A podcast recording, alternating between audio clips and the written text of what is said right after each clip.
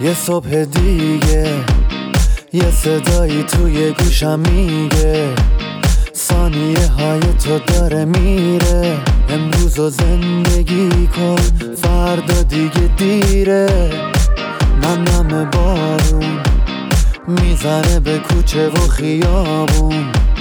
یکی میخنده یکی غمگینه زندگی اینه همه قشنگیش همینه.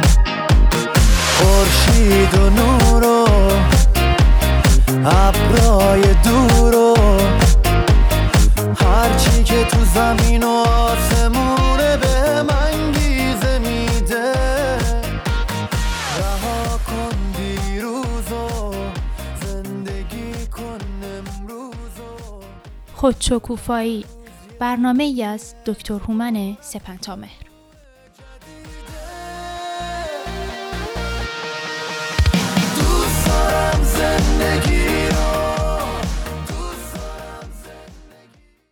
بامداد زیباتون بخیر شنوندگان خوب رادیو بامداد و همراهان برنامه خودشکوفایی. امیدوارم از هر کجای گیتی که شنونده این برنامه هستید تندرست و شادکام باشید. هومن سپنتامهر هستم روان درمانگر با یک برنامه آموزشی دیگه در خدمت شما.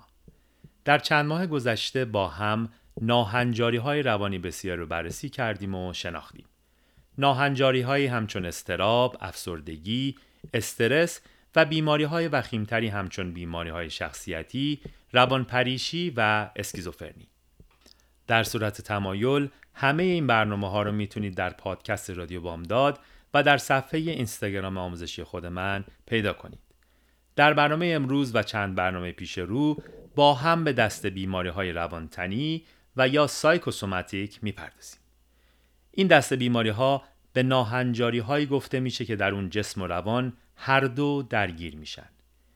اینها ناهنجاری هایی هستند که در اون شخص درد و یا مشکلی رو در بدن خودش احساس می‌کنه اما در بررسی های پزشکی منبع و یا عاملی برای درد پیدا نمیشه.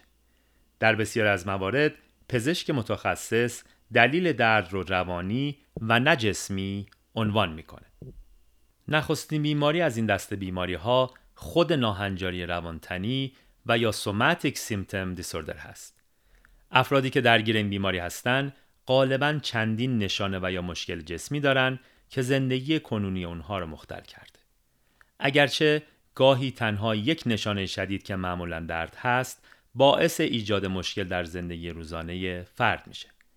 این نشانه ها و یا دردها می‌تونن مربوط به مشکل پزشکی دیگری باشن و یا نباشن.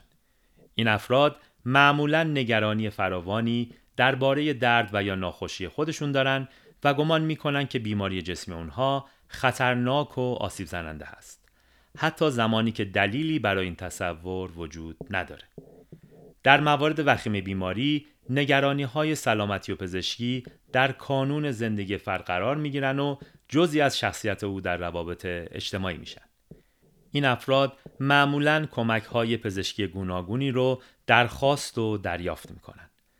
اما چون غالبا تسکینی در درد و یا مشکل بدنشون ایجاد نمیشه در پی درمان های دیگه هستند چرا که شیوه های درمانی گوناگون رو ناکافی میپندارن. و اما دیدگاه انجمن روانپزشکی آمریکا درباره این بیماری بر پای دیدگاه این انجمن برای تشخیص شخص بایستی که دست کم یک نشانه درد بدنی و یا ناخوشی رو داشته باشه که زندگی روزانه وی رو تحت تاثیر منفی خودش قرار داده باشه. نشانه دوم حجوم افکار و باورهای منفی و بروز رفتارهای از این دست هست که کانون اصلی اونها نگرانی درباره تندرستی شخص هست. این نگرانی ها غالبا یکی از این سه جلوه رو دارا هستند.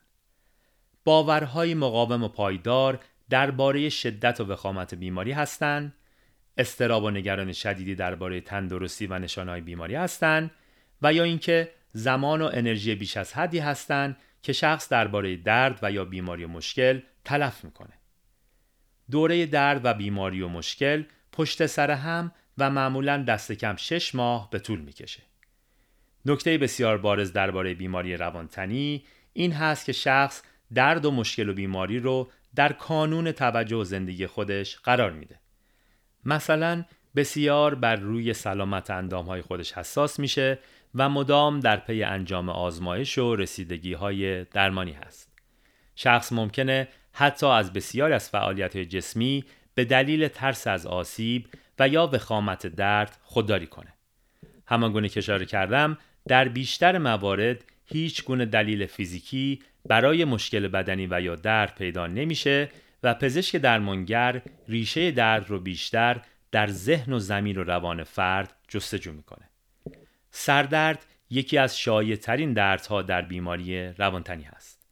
متاسفانه از اونجایی که بیماری روانتنی همراه با ناهنجاری های افسردگی هست، خطر خودکشی در میان مبتلایان بالاتر هست. در بیشتر موارد کمک روانپزشک و داروهای روانپزشکی می‌تونه به بهبودی شخص کمک شایانی بکنه. دوستان خوب و عزیزم به پایان برنامه امروز رسیدیم تا برنامه دیگه آموزه دیگه روز و شبتون خوش و سرشار از آرامش